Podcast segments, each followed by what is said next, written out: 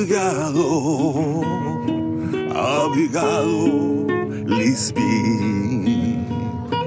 Abrigado, abrigado, abrigado, Lisbon, Portugal. Abrigado for everything. Abrigado for the wine. Abrigado for the Cuban cigars. Abrigado for the weed. Abigado for the food. Abigado for the racism. Abigado. Abigado. Oh. Abrigado. This is a new motherfucking intro. Cause someone don't want their voice on the show. So now we have a new motherfucking intro. So sit back and enjoy the fucking show. Welcome to Decoding 40. Welcome back, ladies and gentlemen, to a special edition of Decoding 40. We are live from Lisbon. But by the time you hear it, won't be live anymore, but we are live from Lisbon. And I'm your host this week, Vincent Perez. And I'm joined here with my two esteemed traveling friends. This is your boy L. Dot O. Dot, aka the Tinto Connoisseur. This is Alaric. Obrigado. It only took a week. Now he's got that Spanish uh, accent on his name. It- nice. It's, it's, it's Portuguese. Portuguese. Me llamo Arik. Gracias. Arigato. Obrigado. Obrigado. Yes, yes, yes. We are definitely live from Portugal, enjoying some of this beautiful wine and beautiful food. Just a little quick housekeeping to let everybody know this is the fourth anniversary of Decoded 40. Mm, put some horns on that. No doubt coincides with uh, Rick's birthday, which we celebrated last night in, you know, Decoded 40 fashion. We are we've been here now for a week, and this is going to be our last day. So this is going to be our last show here. But uh, wanted to just you know talk with you guys, let, let everybody know how it went, and uh, who wants to go first as far as the check-in's concerned. Just want to thank uh, everybody who's purchasing the merch. It definitely goes a long way in helping to support our drinking habits and everything that we want to do on the show. So thank you very much. uh, but seriously, it, it really does help us in a profound number of ways, um, just in terms of being able to financially support the show and also when we have conversations with sponsors and other vendors, just helps let them understand the connection that we have with our audience. So we thank you, we thank you, we thank you, we thank you. No doubt. Obrigado. Obrigado. So yesterday was my birthday, and uh, we celebrated it here in Lisbon. And I want to thank you guys for um, for helping me bring it in um, Yeah. the right way. Um, although Lisbon wasn't really as as cooperative in the nightlife scene as we would have hoped, Mhm. but we still had a good time.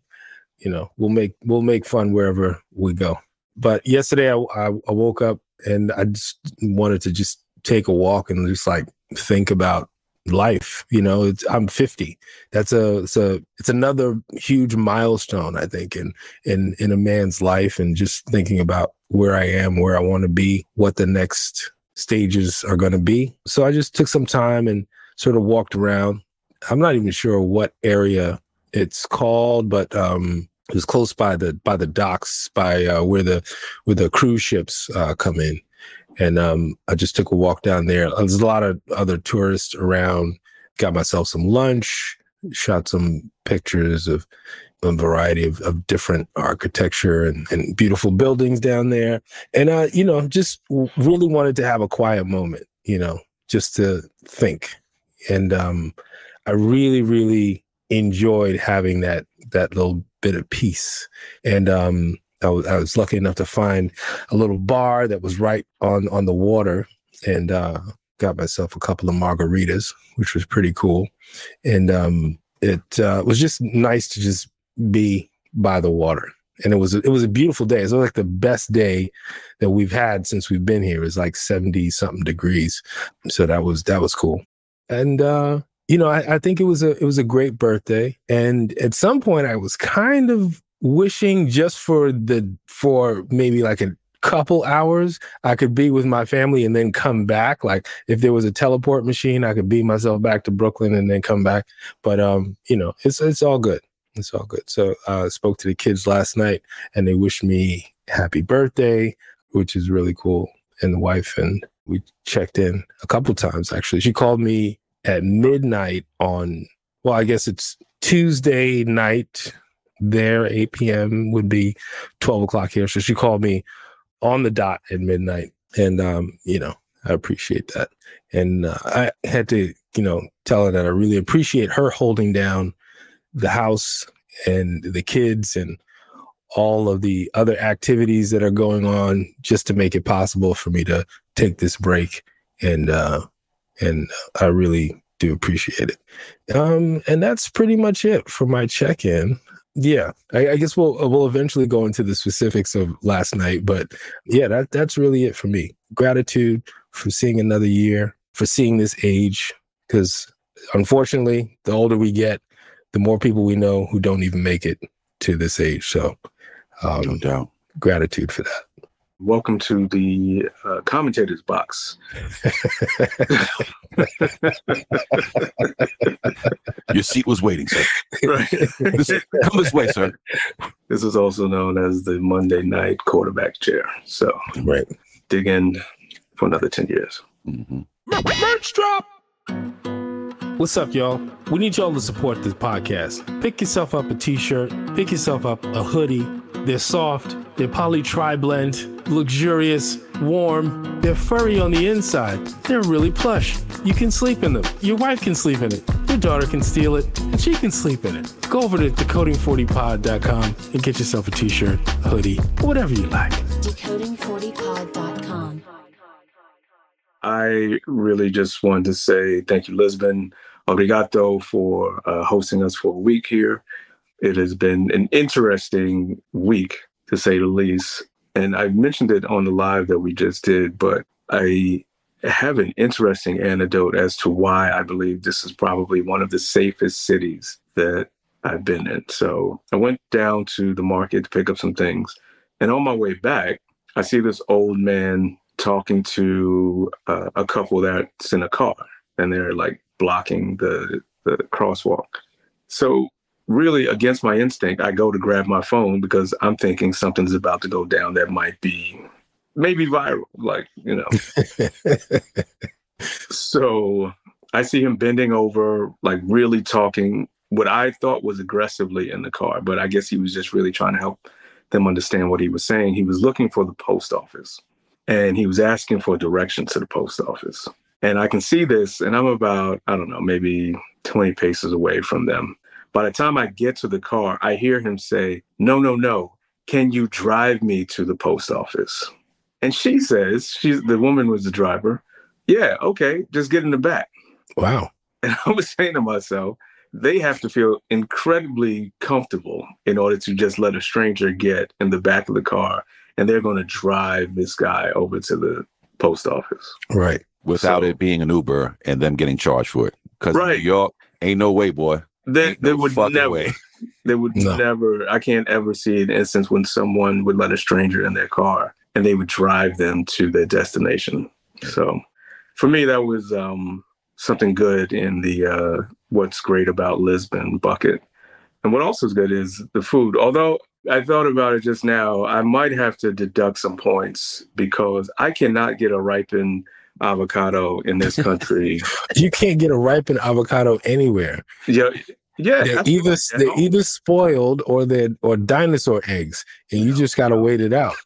At home, I don't know what Jeff Bezos or Bozos is doing over there, but they literally have ripened avocados for sale. So I, I always go to the supermarket, and it's it's I, I got a choice. It, it's either already rotten, and you have to eat it right now before you leave the store, mm-hmm. or the shit is hard as a as a I should have said dragon egg, not a dinosaur.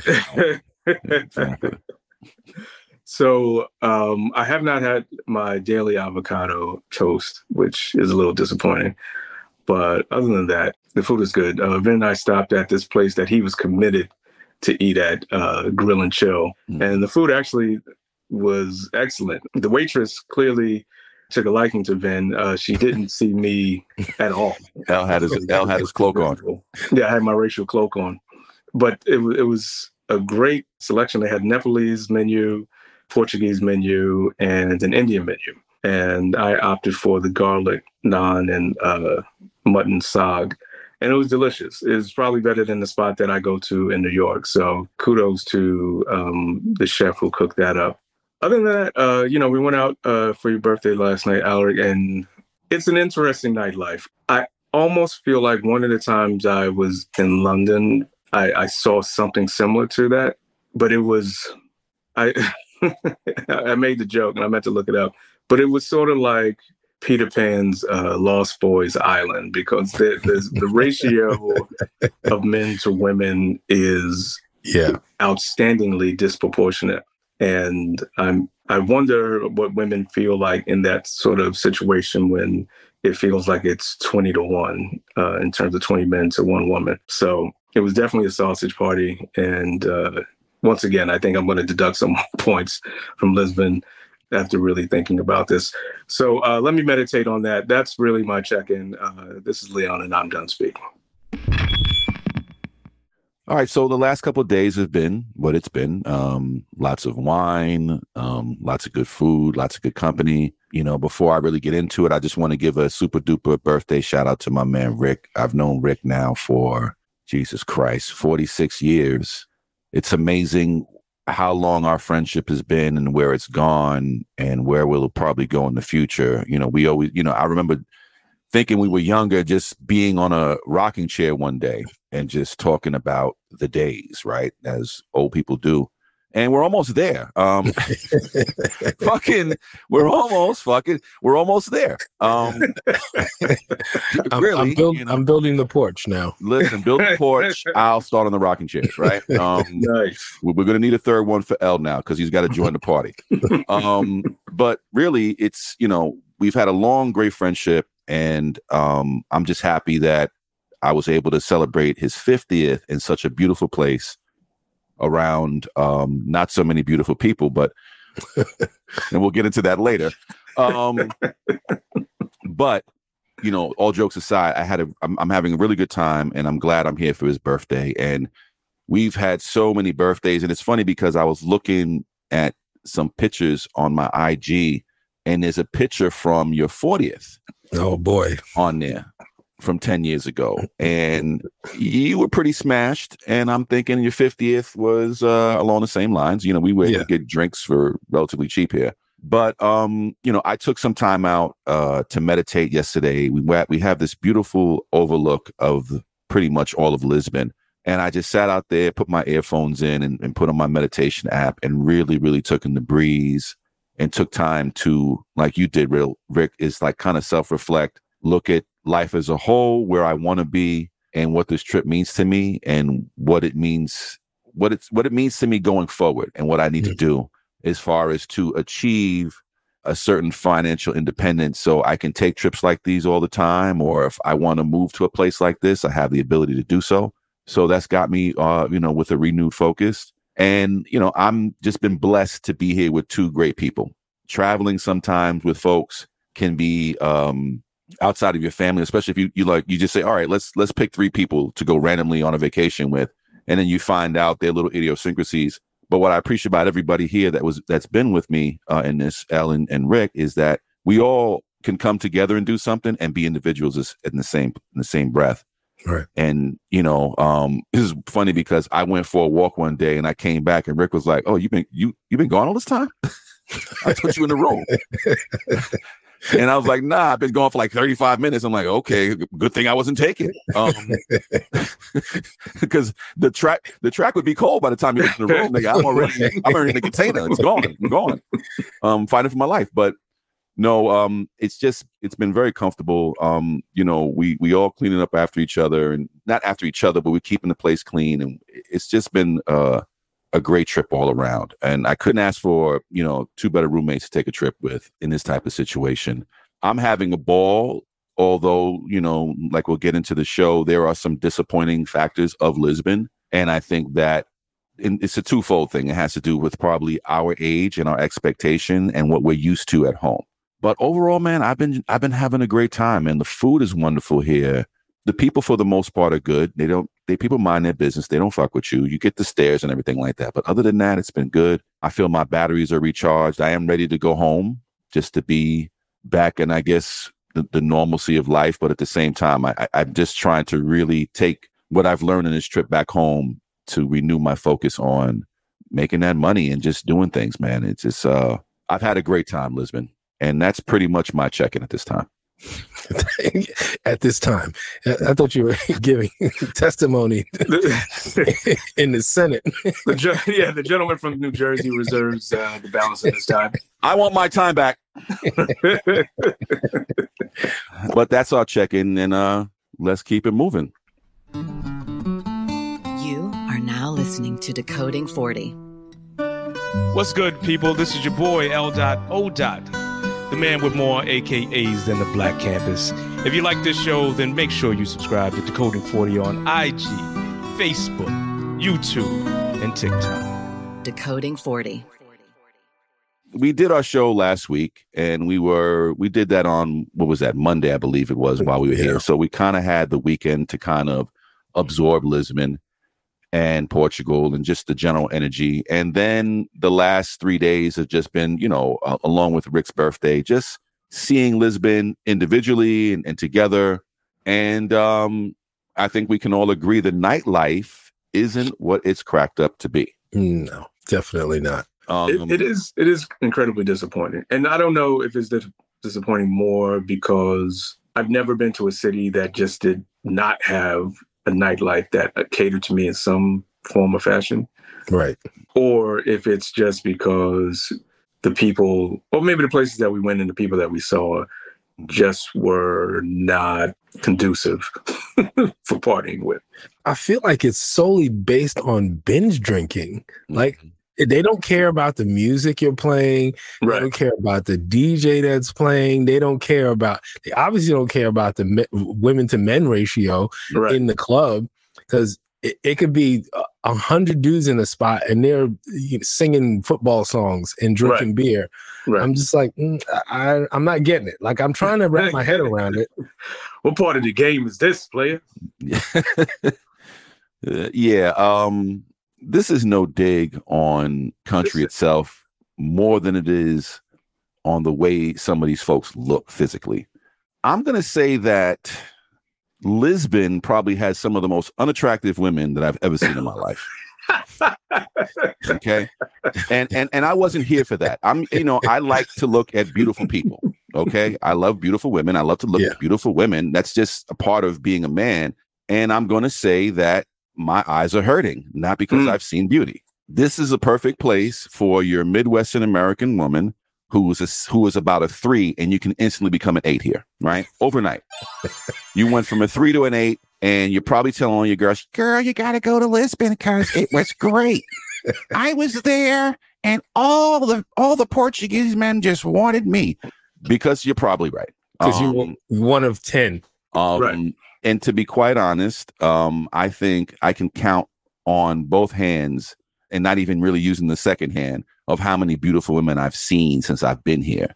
That you go, oh wow, that's a beautiful woman. That is so far and few between. Mm. And it's not even the age thing. I'm talking about from young to old, unattractive. I'm not going to use the word ugly. That's disrespectful because again, oh, you know, one one man's trash is a diamond Lisbon and you know one country's trash is a 10 in lisbon right, right. so um i just i didn't find um the women particularly attractive here. This is like rick said this is a binge drinking type of situation. So you're gonna go you're gonna get drunk here because i mean where else can you find a dollar 50 beer for almost a 20 ounce beer? Right. you're not gonna find that anywhere. So you know it is three dollar yeah good shots. beer. i mean good good bottle of wine. Yes right? So you definitely have to do a lot of drinking to make the women here beautiful. And I'm sorry I didn't reach that level. we didn't drink that much. I didn't drink that much. Would, I would need all the wine in wine In country. Portugal. you, know what's, you know what's interesting is like where we were last night. That area we were uh, was it uh, Bairro Alto. Most of the women out there were not Portuguese. Mhm. Most of them were tourists. Right. I heard a lot of French. I heard a lot of English accents. I heard. Yeah, I, I did see a few uh, Brazilians Mhm. out there, but I didn't get the sense that this was real Portugal either. You know what I mean? It's sort of like going to Washington Square or going to West Third Street in, in a village on a Saturday night. Mhm. That's that's how it felt like. Like we went to, you know, I, I forget the name of that that that that sports bar on West Third Street, but Yeah. it's like it was like going there on a- on a Saturday night. Yeah, it's interesting that you said that. I, I actually had the same observation that this feels like around NYU Mm. during some spring break that the kids that are still there are just kind of drinking and hanging out and or maybe a regular Saturday night. But I did not get the impression that this was um, the creme de la creme of uh, Lisbon. And Right. maybe they are hiding in a castle somewhere. I don't know, but they definitely were not Americans on are any of the blocks that we were circumventing uh, No, yesterday. I, I think we definitely have to do a little bit more research next time Yeah. before we come because we, Next we, we're we- kind of shooting in the dark. Who uh, can actually plan out some of the activities for us. Right. This is saying something about Lisbon, Lisbon when one of the prettier women I seen actually had a club foot.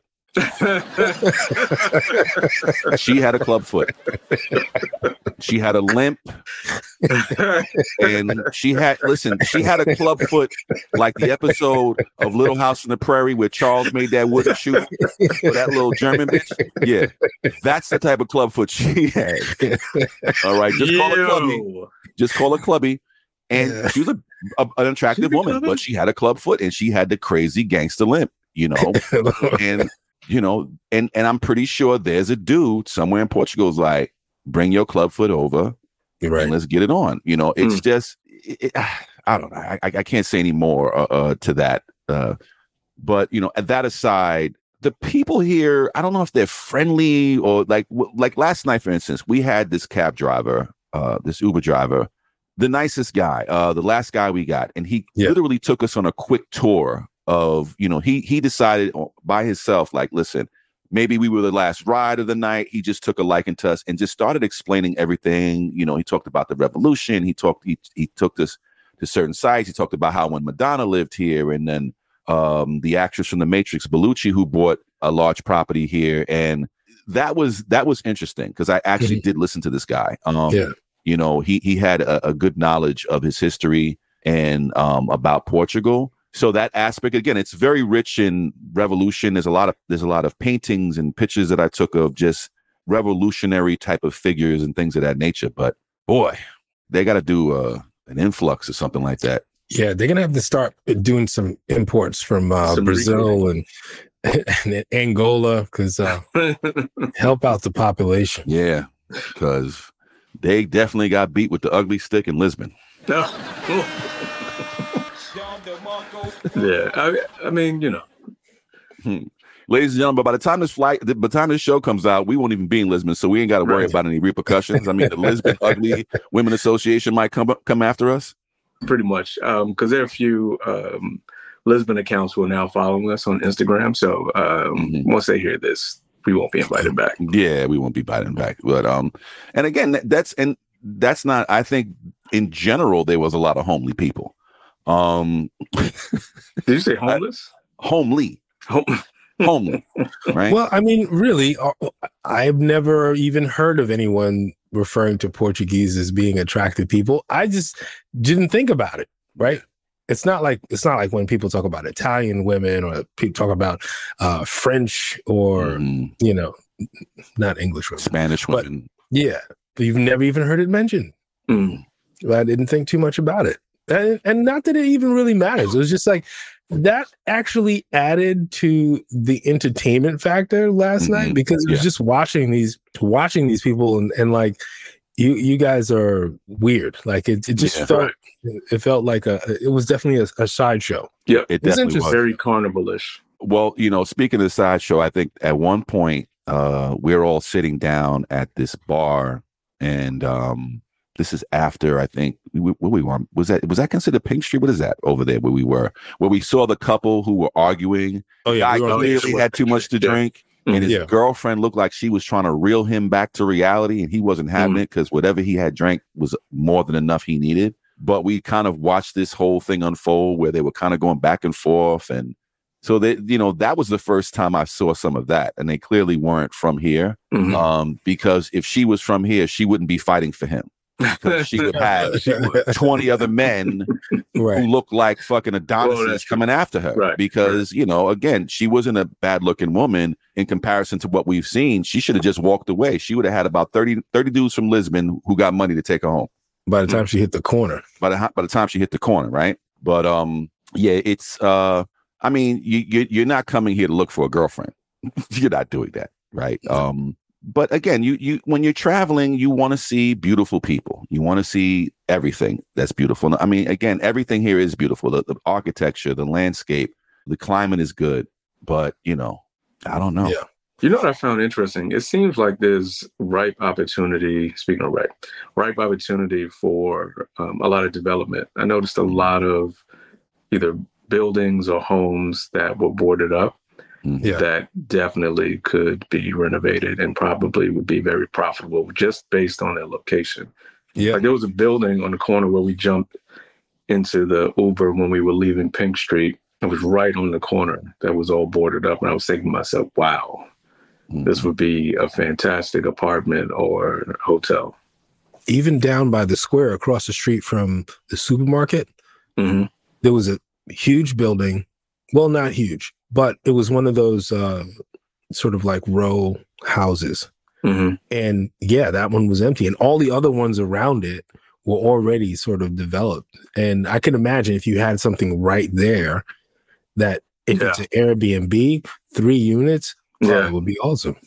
I, I think what um what's also missing from uh, Lisbon is a there's no in between lounges. It's either you're going to a club type of atmosphere or you're going to a place where you can basically eat and drink. Right. You know, and again, I'm sure they have lounges here, but not like what we're used to where there's some there's some form of music, people are kind of congregating outside. I noticed that a lot of people here, again, it all depends on where we were and where we've been to. And what I've seen is that a lot of people grab their drink and they leave or they mingle outside. Um, it doesn't have that same type of feel like when you know when you're in New York, where you're in Brooklyn or downtown, when you move into a lounge, it's has its own atmosphere inside that particular spot. Yeah. It- it- like the like the spots here are basically you get a drink and go outside and talk. You know what I mean? Um, There's so many curb and doorway conversations. right. yeah. Yo, what do you call them? Little covens? Yes, they love a fireside chat right in the, on the side of the street, hmm like where Someone just, just, a pissed. picture where in our neighborhoods people generally stand on the corner talk and just hang out by the bodegas. They will find uh, a random doorstep and and corridor just to sit hmm Or sit on the sidewalk. or sit directly on the sidewalk and just have a conversation. It is a bit bizarre yeah I, I don't i don't i don't know man. It's it's just kind of um it's a different culture. Um Mhm. it's a different culture of people. People do i think well again we are where we are right now. I don't know how it is uh, in, in the rest of the country but face value there a lot of people like to dine. A lot of people like to sit at the cafes. You know the wine is great and it's incredibly cheap in comparison to what you would have. The, the quality of wine here what you would pay for in new york and you know in america is you'd probably pay $20 a bottle for this wine. But wine Yeah. is everywhere. Wine is everywhere. like- um, i can't wait to get back to sort of look in the portugal sections of wines now just to see the Mhm. difference in prices because you're right it's got to be at least three to four times more home than it is here Yeah. but um, yeah, man, I, I I just like I'm having a great time just kind of getting the feel of the place. And I think for our age group, um, this is a perfect this is a perfect place to retire. I didn't really do too much research about the apartment costs and things of that nature, but it's probably comparable to the US. But I'm thinking you can get a lot more, you know, for your, you know, a lot more for your buck here. And because the pr- the food prices are relatively cheaper than they are in America, and the quality is definitely better food, and you can really get a good meal for twenty dollars here. Mhm. Like you can literally go buy a, you can sit down with a bottle of wine, have a nice fish dinner with an appetizer, twenty five dollars. Mhm. You know, and even the groceries, like even the I groceries are cheaper. two bottles of wine, some spinach, avocados, a couple other things. It was all under twenty dollars. Yeah, so you know the food that that goes a long way. And uh, great thing is that you don't see a lot of fast food restaurants. They, uh, Mm. uh, you know, we saw McDonald's because McDonald's is everywhere. We saw Mhm. Burger King because you know Burger King's everywhere. But you didn't see no Taco Bell. Well, we saw Burger King because we kept walking in a circle. Yes, we, we were stuck in a Based on bizarre some walk loop. We We- the funny thing is, we kept coming at it from different angles. right. Yep. right. After the second time, I was like, I'm going to have me some fries in a minute because Burger King is trying to tell me something. Um, but there's not a lot of fast food restaurants. Um, I don't know what the equivalent of fast food is here. You know, like is there a particular brand of food uh, restaurant here that's popular? But we didn't see your typical Taco Bell, Burger King, um, McDonald's in a row. When we even when we went to the mall, there was one McDonald's there. I'm assuming. So I'm I'm, I'm gonna think that most of these malls have a fast food court. Yeah. But everything is, you know, like I said, you can get a good meal, a decent meal for under ten dollars here. Yeah, fresh, fresh food. I mean, even when we went to the when we were in the mall and we went to I think I don't know if it was a chain or not, but they were actually cooking the food. It wasn't like Mhm. Right. it wasn't like they heated it up in the in a microwave and gave you the food. Like you got you wanted noodles, you got like fresh cooked noodles. This was like real Thai food. It just happened to Mhm. be in the mall. And I think that's why they probably don't have so many fast foods because there's so many options and there's there's real options here. Like you can get Mhm. whatever type of food. It is it, it is a very cosmopolitan city in that the food choices are there. Everything from sushi to Indian to I- didn't see Chinese, but um, Italian. Everything is here hmm and not like in a fast food way. Like you can go to a small mom and pop restaurant and get some decent food. So they definitely have the food. They definitely have the food scene. It's interesting. I, I just picked up on the the double entendre. You and I ate at the noodle shop when we were at the mall, and it's spelled N O O D. Hmm. And I didn't even Nick. think about it till just now. A naked noodle. Right. It's called nude. Yeah. but that food was good too. Actually, that food was delicious. Um, Yeah. And the- one thing I, I would point out is that you you do earn your calories here. So you, you're going to be walking, and by the time you finish or get to the point where you're tired of walking, there's going to be a restaurant very nearby where you can just uh, hop in and uh, grab something delicious to eat. So while um, they might not have the most attractive people on the planet here, uh, they definitely have some delicious food uh, offerings for you to take advantage of. So I, I agree. I think this is a, a nice place to consider if you want a quiet town, uh, a good mix of old and new. And um, I, I think Vin said it best probably last week. It's a town where you feel like everybody's minding their business. Not to the point where they don't care, but to the point where as long as you're not stirring up any trouble, they they are just going to let you live and let you be. And I think that's a great uh, sort of environment to, particularly when you're looking to retire, to be in and not feel like you're in, I don't know, some pulled up slow town, but th- Mhm. there's still energy here. It's just, I think, a steady pulse and just keeps you relaxed uh, at the same time. And it's so close to everything else that if you want to continue to travel and connect with other towns and, and cities and countries for that matter, uh, you're able to do that. Yeah. Also, I, what I noticed is uh, there is no. Uh, it, it's it's it looks like it looks like it's a very LGBTQ friendly community. Like I didn't see anybody shamed to walk together. Where you know I saw men together, I saw women together. It looks like everybody's like you said, they mind their business. No one is like, oh, you didn't see anybody getting you know fucked with anything like that. Um, I think it's that's what was that's what's also nice about ev- like the whole mind your business thing is a big big thing, especially if you're American. You kind of come from that. We come from this, you know, especially now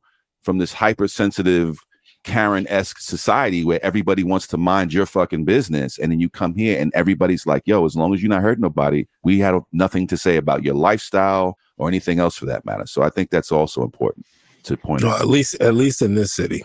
At least in this city. I mean, I, I can't speak for the entire co- the country, but in here in, in Lisbon, it seems like it's very laid back, which is you know a, a good thing for for anybody who wants to travel here. I know you thought last week was bad, but let me tell you about this week in racism.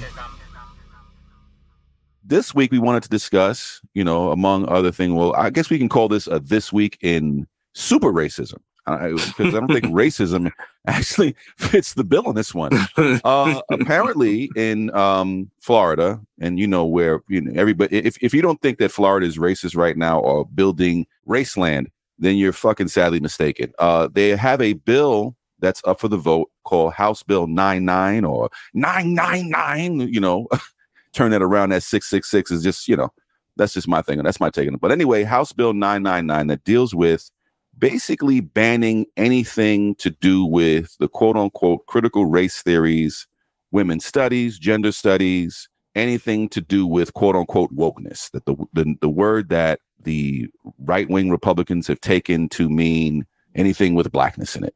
Also, it would affect uh, fraternities, funding, and things of that nature. Anything to do with ethnic studies, anything to do with uh, the truth. So, what say you guys on this, man? Like, what do you what do you think is uh, where are we going? And, and and before I let you guys speak, DeSantis is one of the front runners for president, right? So I I- I think that he's very dangerous, and his state is very dangerous as an example for what we could be seeing in the future for you know the schooling system here.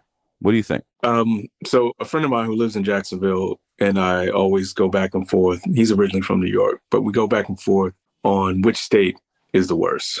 I think hands down, I win at this point. Um, this bill is so frustrating to even know that it's being considered. This governor is such a piece of shit that it's Mm-hmm.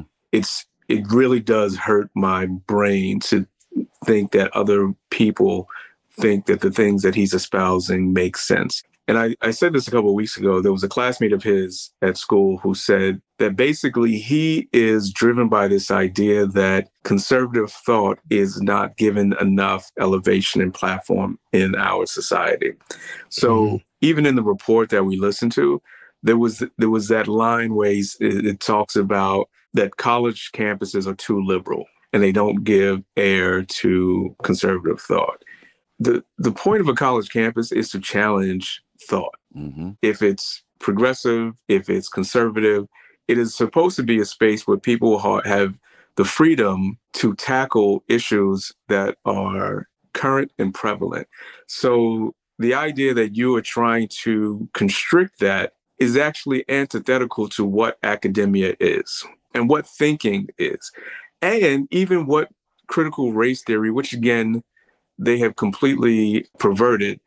The comedy for me is is really an examination of how liberal laws, legislation, and policies have maybe ineffectually affect, uh, addressed the racial construct we have in America and trying to remedy some of the things that have put Black people at, but have disproportionately affected us um, as it intersects with uh, race and law.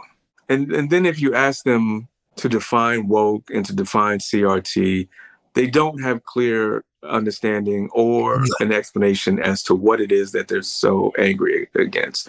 And it does come down to they just don't want anything that makes white people uncomfortable to be taught in these classrooms. And I- this I- bill is replicated across this country. It is further. I mean, it, it actually supports what CRT is supposed to be examining how government is fucking up black people.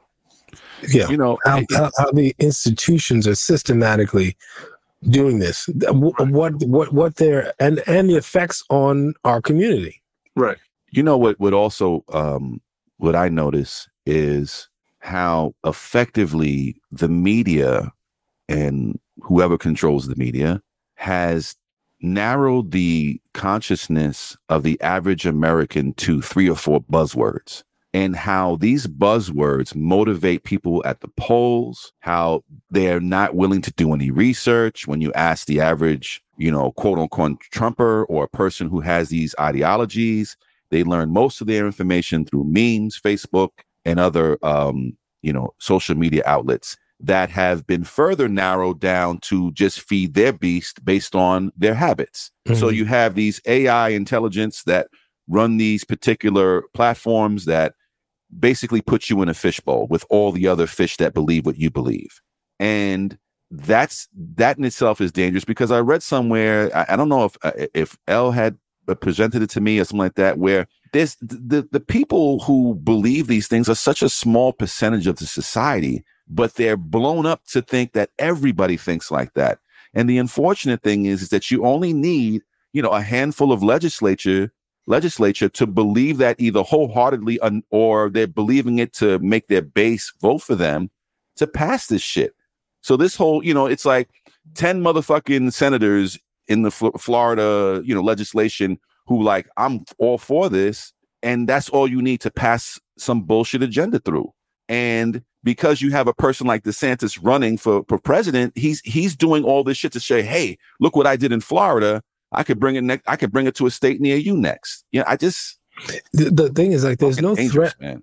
There's no threat of them losing constituency. There's only they only gain from this sort of rhetoric, right? Mm-hmm. It's sort of like Trump saying, "Yeah, I can walk down Fifth Avenue and won't lose a single vote," right? Mm-hmm. So he can go as crazy or as far right to gain more votes and won't lose any anything on the way mm-hmm. because it doesn't matter what he says. It doesn't matter the antics. But this is their pushback against the institution, the, the, the threat to the institution of white supremacy. We're in the information age, and everything, uh, the, uh, the world's knowledge is at our fingertips. So they can't hide these stories anymore. They can't hide the truth of how we came to be who we are. So now they're trying to control the narratives through through academia. And Florida is just a testing ground. Mm-hmm. Because if this thing flies here, I'm sure in Texas and Georgia, Kansas and Indiana, I don't think it will go over in Georgia. So I think there's there's at least a strong enough um, black population that they would be able to repel such uh, a bill in Georgia. But there's going to be other places in the country where they're going to try to implement this. Because I don't think that they're so worried about white children feeling hurt by what they learn. They can't continue a system in the same way if you if you've positioned yourself as being the the carrier of justice and truth and then you find out this is your history your children are not going to be able to act the way that you did. You're not going to be able to suppress the world in the same way. So you have to keep you have to, whatever you need to do to keep this information from them because they're not worried about if we learn it. We know it. Mm-hmm. It's our history, right? We it's been passed down to us. They're afraid of the knowledge that everyone else is going to get about what we already know. That that is the real threat. You know, listen, I, th- this whole thing about children, this country could give a fuck about the kids. America eats this young every fucking day. If they gave a fuck, they wouldn't have we wouldn't have a school shooting every other goddamn week. There would be gun legislation that would take would it would take full responsibility for this shit. So miss me with that. We give a fuck about the kids. It's about control. It's about narrowing down the narrative, and it's also about eliminating the power of the black vote because Malcolm said it during the 60s, and nothing much has really changed blacks, uh, whites are evenly divided between Republican and Democrats. And what they want to do is create a narrative where 70% of the white people believe CRT is bad, you know, fill in the blank. So even if black folks vote, it nullifies their vote because they've they've got majority of the white population to believe something and voted in. And that's all they're trying to do. They're trying to they're trying to nullify people's power. They're trying to nullify the black vote. They're trying to nullify the Latino vote that votes Democrat. That's what they, they're trying to change the narrative. I I agree that they are trying to nullify the vote, but they're not worried about our vote because our vote is consistent. They're trying to we, kill our we, vote by not. Be, well, no, well, our no, our vote is our vote is consistent. We're going to vote Democrat for the most part. The only the only thing that changes is how how much we come out. But what changes with this is how are their kids going to vote? That's what they're worried about. That's the that's the change. The change comes when the thinking about how we where where and who we are in this world. I don't think it's about a single election. It's not about the next 10 elections, but it is about because they're, they're thinking way ahead. They've been they've been planning Trump's and the judges that they wanted in federal seats long ago, 20 years ago. This is a long, this is a long game. They're mm-hmm. they're trying to affect generations, not just the next election. That's what they're thinking about. So so what does the next class of students, not the students that are in school now, but the, the ones that are that are going to be entering college after the uh, after 2024, what are they going to be learning? Are they going to get the full scope of? They're already not getting the full scope of what what built this country, But are I they're going to get it narrowed even more. there's always a breaking point, right, in society where you can look back and say, this is the point where it broke. For good or bad, whatever whatever scenario you place in, and there's always a breaking point. And I think that we're at the breaking point right now where, yes, it's not just the this election. I think it's a it's getting the ball rolling where it becomes so massive that in and this is the election that to it kind of pushes the ball rolling. So now you have an election where XYZ wins. They start to put all these these you know anti quote unquote CRT legislations through, and now the ball the ball is already moving, and it's hard to stop that ball once it's moving. And I think that's where we are at a critical point in history with uh you know just by what we're seeing with this with these legislations around the country and Florida being the one that's like we're going to push it to the limit. And I think that although a lot of the idea is crazy, you have other states looking like, well, let's do it, but in a softer way initially. And then we have control. And it's like, well, now we could do whatever fuck we want to do. I think we're at the breaking point of the beginning of what you're talking about generation shit. It's starting right now. And It they, started. It's been started. but I think we're at a we're at the critical point right now where a lot of people are noticing because it started, like you said, it started with judges and and, and sheriffs and shit like that, something that you're not really paying attention to. And now that they've got all the pieces in place, they go, Oh, this is what we want to push through. And everybody's now looking at like this shit is crazy. But like you said, this is we've been planning this all week, son. Hmm. you know what I'm saying? Now we're at the point of this is the critical point. Yeah, this They're- is chess. It ain't checkers. I, I think also we have to understand that this is a part of the whole white fear, and the the browning of America is a real threat to this white supremacy, Mhm. and they are doing everything that they can do through legislation and through policy to make sure that any strides that are made are either mitigated or taken away completely. Mhm. Um, I think what they did with the abortion rights was a clear clarion call to everybody to say they will do it. The, the, thing you think that they won't take away, Yeah. they will absolutely do. And they will Won't continue to it? say that we don't, we're not going to take it away. That's not a part of this strategy. You don't have to worry about it until you have to worry about it because it's, it's gone I, I and that's going to continue to happen because I- there there is a, a, a, a distinct strategy to keep the power concentrated in the hands of white supremacists. it, and and and they're they're um they're selective on what legislation they can pull through right because when you talk about gun rights what are you talking about that'll never like their their hands are up in the air when it comes to Right. gun legislation when it comes to real change to stop people from getting certain guns to you know to do these heinous acts they don't have no answers for that shit why do we even talk about it? Why do we even discuss that? Because they have no intention of doing that. And Mhm. and they're just going to talk circles around why they can't get it done or why the, the second amendment means more to them than their own grandparents, Mhm. whatever, or even their own children mm-hmm. for for whatever reason. And trying to get them to logically talk about why they want to keep these things in place it's just it it doesn't even it doesn't even make sense to keep having that conversation because it's just not it's just not it's not going to happen I would say I, I agree, but I think it's important to continue to have the conversation and to keep pushing them to look foolish in their stance and their um, trying to protect the Second Amendment while willingly wanting to step on First Amendment rights. Because I, I don't know if you guys saw, but Jon uh, Stewart has a great show where he talks to one of the, I think it's the governors or maybe attorney generals, who is pushing a law to prohibit drag performers from performing in front of kids. And so Stewart asks him, okay, you realize the the the the number one threat against kids is not drag performers. It's guns. So why would you not go after creating more provisions around gun safety and gun control? And his response is basically don't does doesn't Jon think that the government has a responsibility to protect kids? So even in his own logic, he doesn't understand that what Stewart was saying, the government also has the responsibility to protect kids through responsible gun legislation.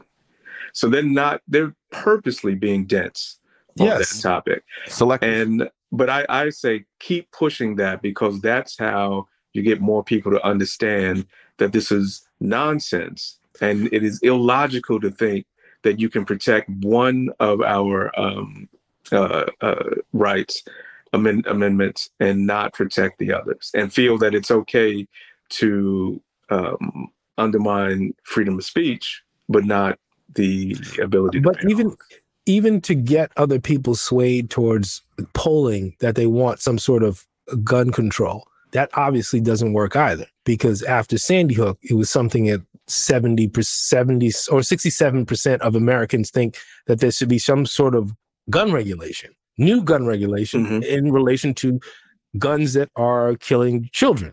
Right. That didn't happen. So it does. So it doesn't matter. That that gun lobby is strong. Right. But, no, I but, but I, I want I want to get back to my point before I get too okay. too too far away from it. So I think having that conversation, it's not going to get us what we need where we need to go, and I feel like it's sort of a distraction because the concentration should be on just like they're pushing it through. We need to push whatever legislation we need to get done done and stop trying to convince them that it's the right thing to do mm-hmm. do the right thing there's no reason why we can't get some of this legislation done and the part of their agenda right now is to have all of these crazy laws and they get challenged in courts and then it goes to the supreme court and then it's the law of the land. They did it with roe v. Wade.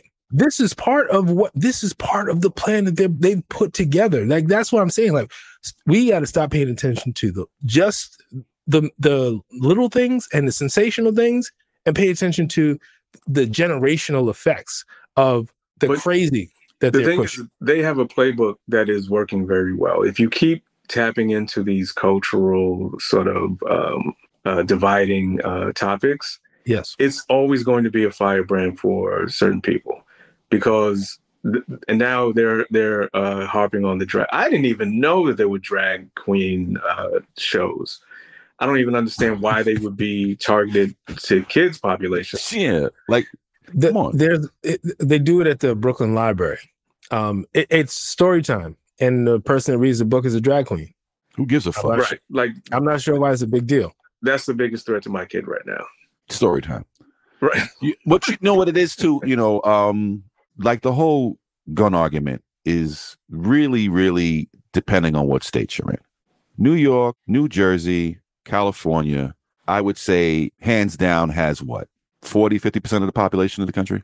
When you, when you add New York State, you add California's population, New Jersey's population, what is that? 60 million people? There's like 30, 40 million in, in California, another 15 million people in New York, another, let's say, eight or nine million people. So it's a large percentage of population. And, and all three of these states have very, very strict gun laws. The problem is, is that Georgia and Texas and and all these other states don't have. Uh, and it's and it's and it shows clearly shows that most of the legal guns that are in New York, New Jersey, or in California come from either Texas, Georgia, South Carolina, all these very loose states that have these, you know, very loose regulations. You can go into Virginia and damn near buy a rocket launcher as long as you got a license and the money to buy it. So it, it's the, the the biggest misconception is that the laws the gun laws everywhere are crazy. No, just a few of the states. And those are the states. I mean, shit, the NRA moved to Texas, right? Because they know Texas don't even have any laws. You could just get off the plane and be like, yo, just buy a gun. Mhm. Yeah. There aren't any, there aren't any laws. Just buy one. No carry conceal Nothing. n- needed.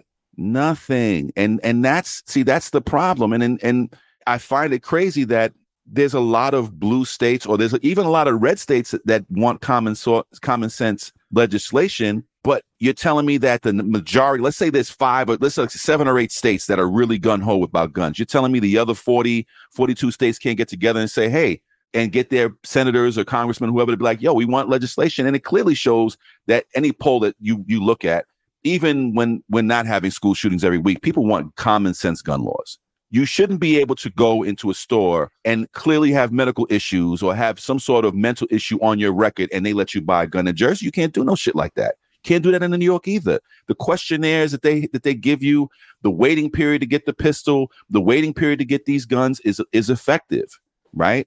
When's the last time we had a school shooting in New York or New Jersey or California?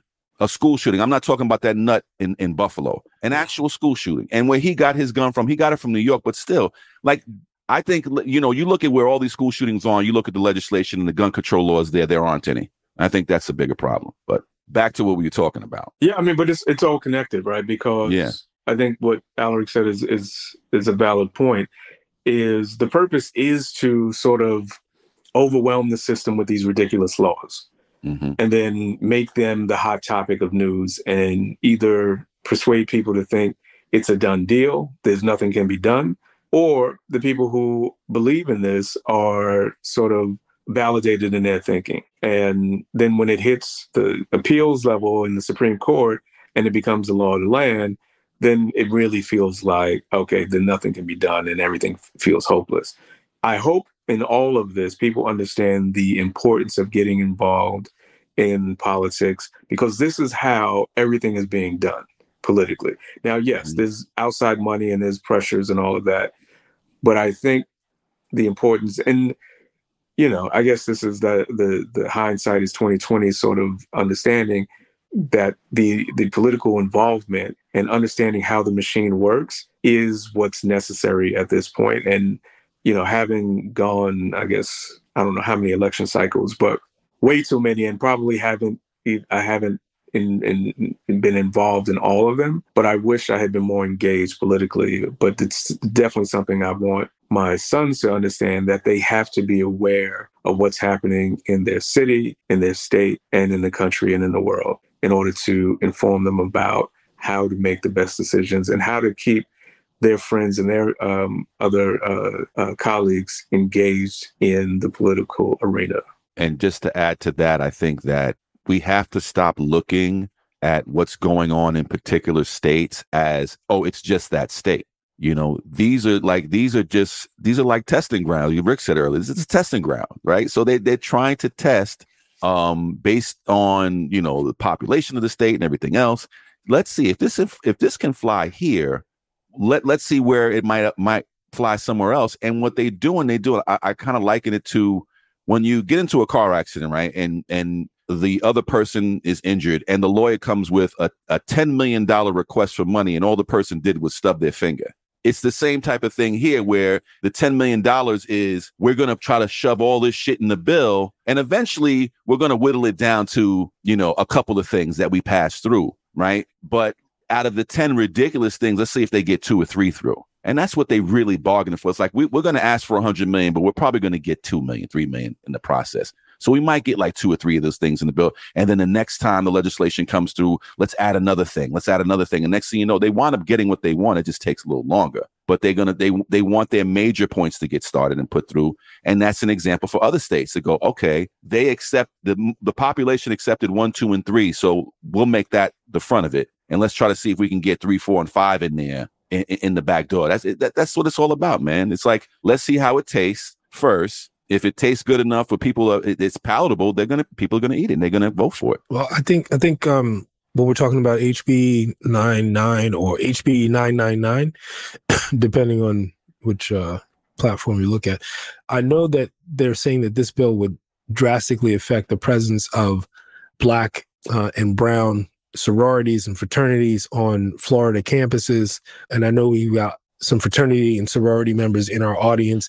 I would love to hear, you know, your opinion. Let us know, you know, definitely call in and let us know um, what what your organizations are saying and um, how they're rallying and organizing around this. Because um, I think that that's really important. Because if you you remove the Black Student Union, the Women's St- Studies unions, the LBTQIA uh, communities, their organizations off of all Florida campuses. I don't know if they can do it at private colleges or or anything that's state funded.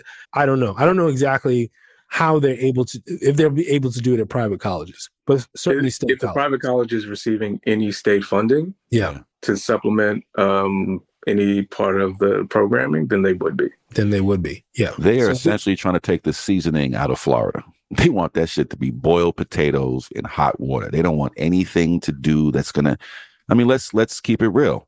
We are the pulse, right? Of the country. And along in that pulse are some gay artists, there are some straight artists, there are some black artists, there are some Latino artists, there are people who are creatives, people who have uh, inventors and all that other stuff.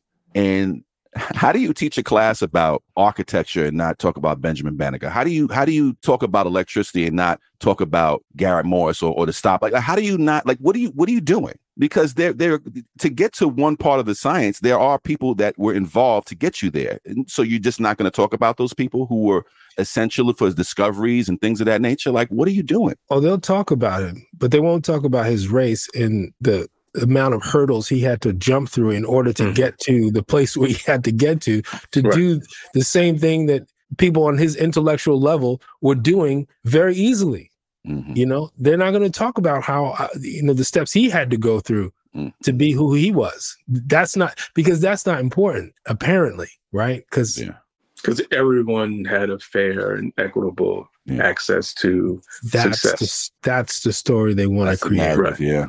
That's the story that they want to create.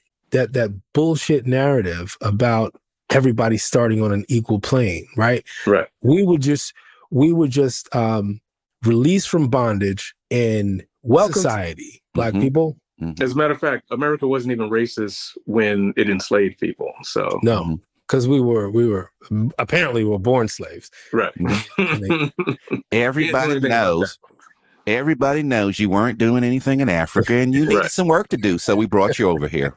You guys were just twiddling your thumbs. Project needed your help. Yeah. we, we, were bored. We had a whole country to build. So we knew that you guys were bored and weren't doing anything. So we said, why don't you just bring him over here? And most of you guys came on the ships willingly. We gave you guys um, uh, swag bags and everybody had um, their own blanket and they had their own earphones even though they didn't exist. And, and, and we had in we had in-flight movies on the boats. It was great.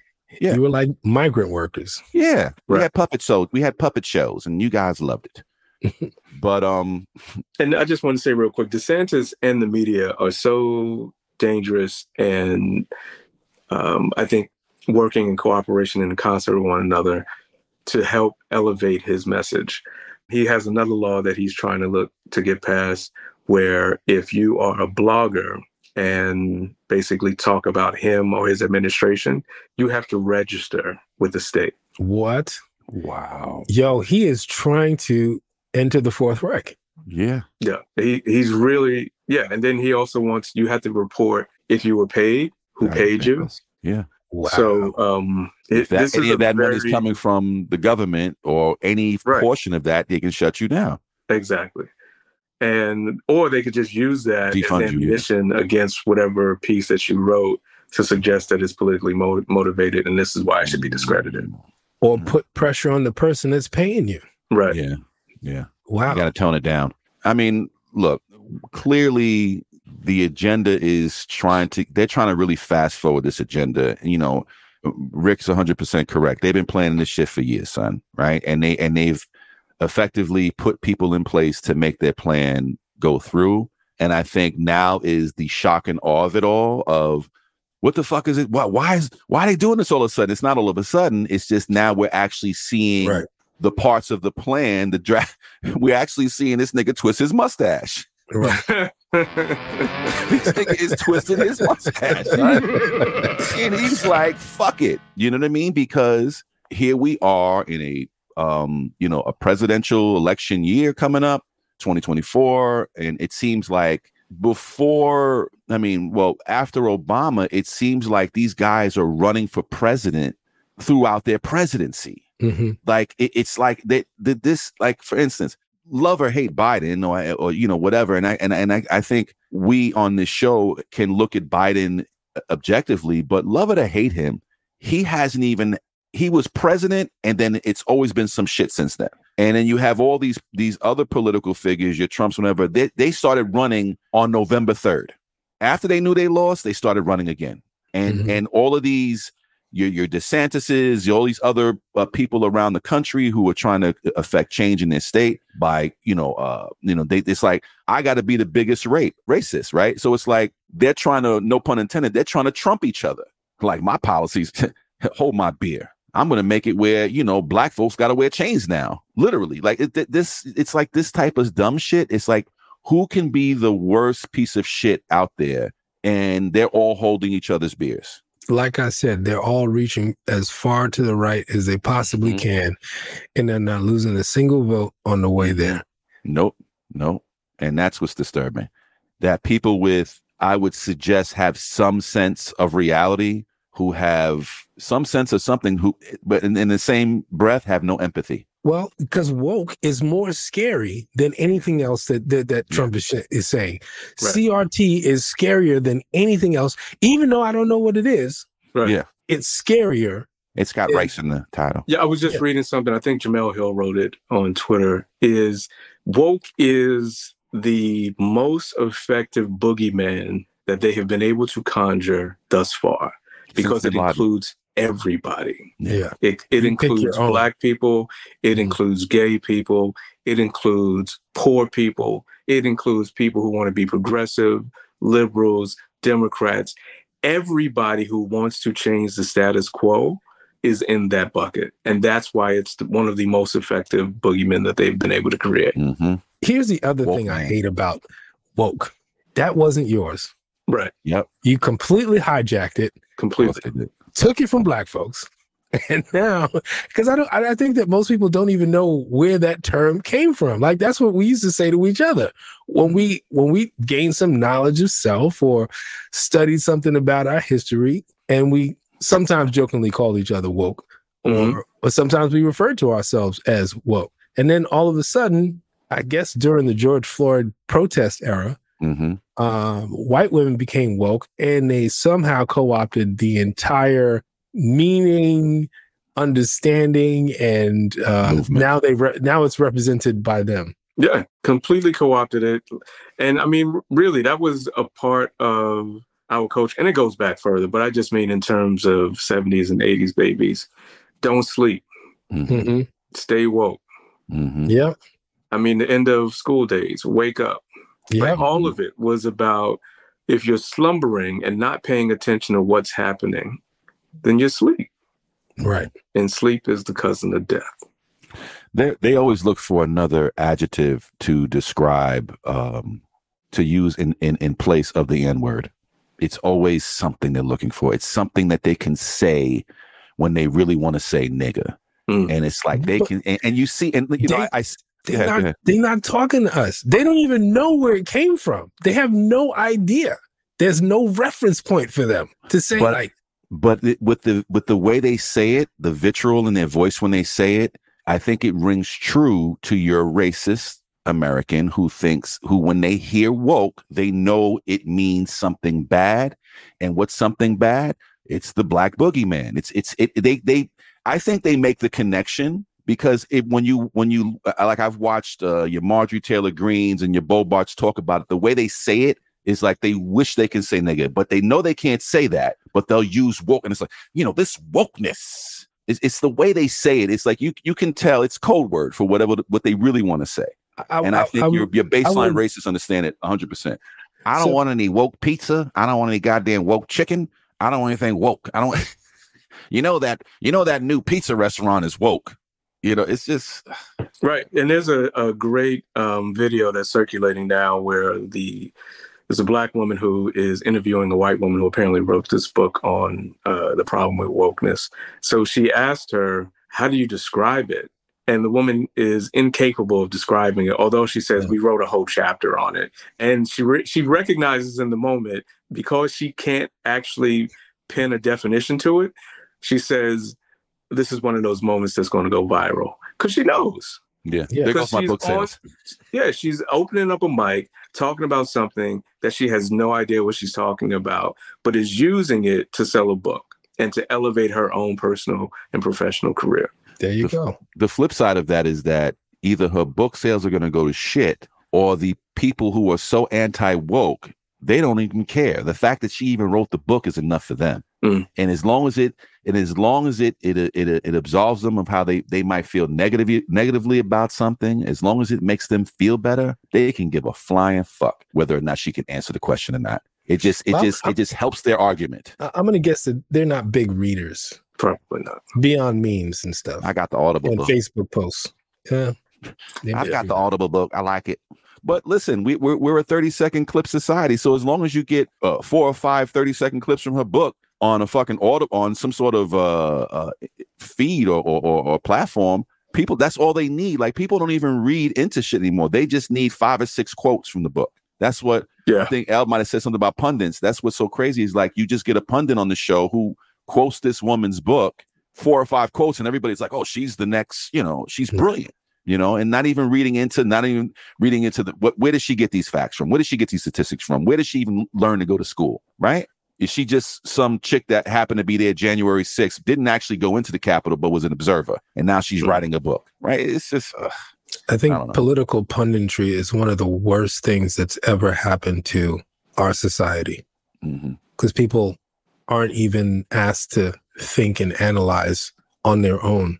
Mhm. They give you Or- the news. The the pundit doesn't even have to have to substantiate what it is that they're saying. It No. literally is their opinion, whether it's informed or uninformed. Mhm. It is just something that they think based on whatever they it is that they're using to form that thought. Well, well the, the the news networks now give you the news, quote unquote, and then followed by a show that tells you how to think about it. Mhm. The worst, Mhm. the absolute worst. So people don't even have a chance to digest what they've learned and, And then- understand it for themselves. And then you have the opposite shows who will look at whatever that show is about and have it the antithesis. Your Carl Tucker, your uh, Tucker Carlson's and all of that that build an entire network on it. And, and, and again, MSNBC, CNN, they all do it. Uh, depending on what you subscribe to, they'll have the show that says, "Did you see what happened on Fox News? Let's tell you how. Let's show you how ridiculous it was." And then Mhm. Fox News will take a. Did you see what they said on CNN? Some more woke shit. Let's tell you how bad it is hmm so you know it, they they they're gonna feed their beast no matter what whether it's negative or positive they're still feeding them bullshit you know it, Yeah, i don't know man It- the this, problem this bill is, is scary So-called uh, news media, Mhm. who I still don't understand why they. Well, I do understand why they are not more critical of the pharmaceutical uh, companies, but Mhm. if you look at MSNBC or Fox and the commercials that they play, that'll Yeah. explain why. pfizer Moderna, all these motherfuckers is just giving them money oh boy Decoding 40. what have you guys learned this week I learned that Lisbon, great for drinking, great for eating, not so much for partying. that is a fact rick Yeah, I'm gonna I'm gonna second that. I learned another stage of gratitude for being on this earth and sharing my life with my friends and my family, and um, hopefully I get another fifty to share. That's what's up. Uh, what have I learned? Uh, yeah, I learned what I did learn, or what I kind of noticed, is that I think we're we're we're very hypersensitive to how we react to, react to each other in America. As far as when you see a person of color, that doesn't translate all around the world. Like when you see a person of color here and you kind of give them the nod, they don't. It, either they don't know what it means or they don't subscribe to that fear, that feeling of we're in this together. I did notice some of that. Uh, I think in America, because we're being taught to be that way, um, we're more hyper vigilant when we notice a person of color and we make eye contact with each other. We're not afraid to say, "Hey, what's up?" or give the nod. I think it's really different here, and that's just my take on things. All right, ladies and gentlemen, that's another episode of Decoding 40 in the books. But before you go, make sure that you go over to decoding40pod.com. Make sure you purchase some merch. L releases new stuff every Monday. So make sure that you go there and get some t shirts. We have mugs. Get yourself a hoodie and continue to support us and continue to listen to our show every Friday as we release a new episode. And uh, that's pretty much it. L, is there going to be a special anniversary version of merch? As a matter of fact, there is. Um, I was hoping to release it this week, but uh, I forgot my laptop in New York, so it'll be released next week. And there you have it, ladies and gentlemen. It's been another episode of Decoding 40, and thanks for joining us. Peace. Peace. Peace. Thank you for listening to Decoding 40. Tune in this and every Friday via your favorite platform for a new episode of Decoding 40. Go to www.decoding40.com. Make sure you sign up so you can keep following us. But don't keep it to yourself. Spread the word. Thank you for listening to Decoding 40, goddammit.